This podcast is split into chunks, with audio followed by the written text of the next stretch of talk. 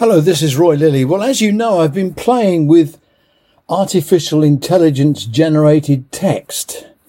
Let me start by assuring you I've written every last syllable of this myself, and the malaprop is by way of proof. Functioning AI probably would rank as the biggest event in human history. It might also be the last, so make a note of where the off switch is. Arthur C. Clarke said advanced technology was indistinguishable from magic. He may be right, maybe not.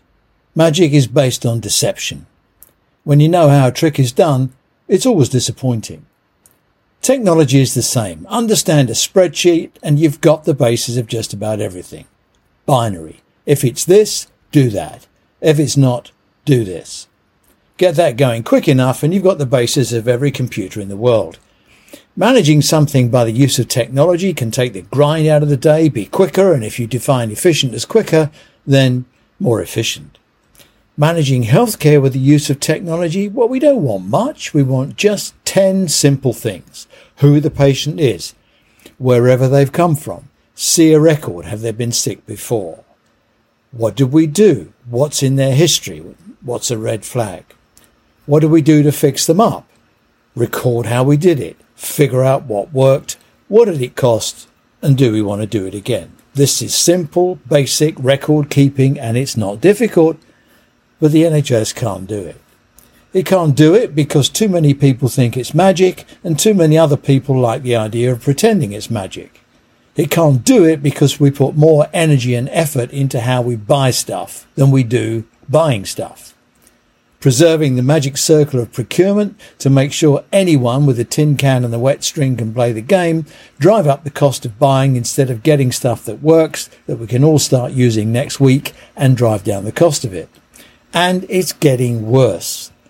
If there's any branch of the NHS that really should be tooled up to the eyeballs, it's the lone worker making huge decisions about care on their own in a rundown apartment in downtown downtown, no Wi-Fi, dodgy phone signal, no recourse to a second opinion or notes.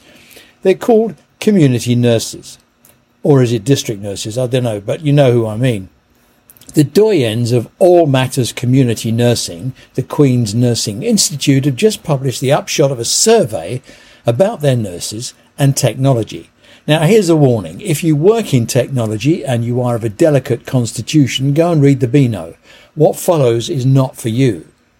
The survey compares a previous survey in 2018, just about five years ago, and here's a taster. Five years ago, 32.7% reported problems with lack of compat- compatibility between different computer systems. In 2020, the figure had risen to 43.1. Five years ago, around 85% of respondents, of respondents reported issues with mobile connectivity. In 2020, this figure was around 87%. Five years ago, 29.5% reported problems with de- device battery life, and in 2020, the figure was almost 53%. During this time, we've had a thing called NHS Digital. It's an arm's length thing. It's now been stuffed up the back passage of NHSE as some sort of transformational de- directorate. New lamps for old. Back to the report.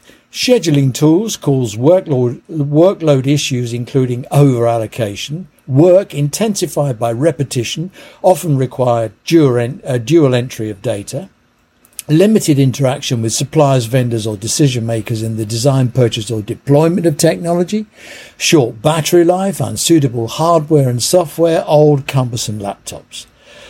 Authentication challenges, use of multiple platforms, lack of integration, and repetition of data entry. Now, this is all simple stuff.